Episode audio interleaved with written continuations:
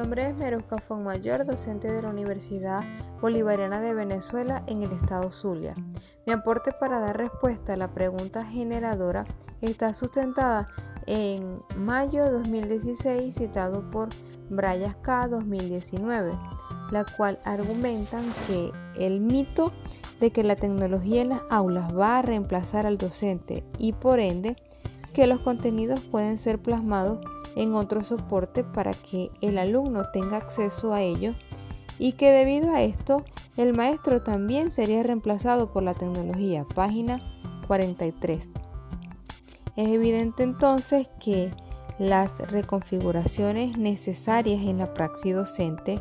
para adecuarse a la educación mediada por las TIC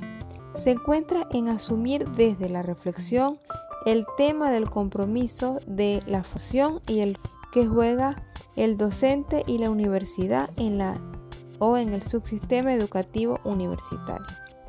A su vez, usar una conciencia por parte de los actores docentes y estudiantes las herramientas que tenemos al alcance para desarrollar estrategias adecuadas en pro de una formación integral donde se promueva el conocimiento libre, la ciencia crítica y la tecnología libre, desde una visión emancipadora y liberadora, donde se garantice la calidad de todo el proceso desde la autodisciplina, el autoaprendizaje, el análisis crítico reflexivo y el trabajo colaborativo adecuándose así a la educación mediada por las TIC. En referencia a los aportes pedagógicos, Castillo,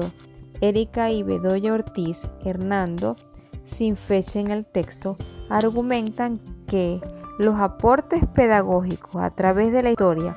aún continúan alimentando las nuevas propuestas. La historia contribuye en gran medida al mejoramiento educativo, ya que en la actualidad aún continúan como base algunas propuestas significativas que han evolucionado y mejorado de acuerdo al avance extraordinario de la tecnología. Página 20. Esto nos conlleva a también crear espacios a través de las tecnologías de información y de las comunicaciones TIC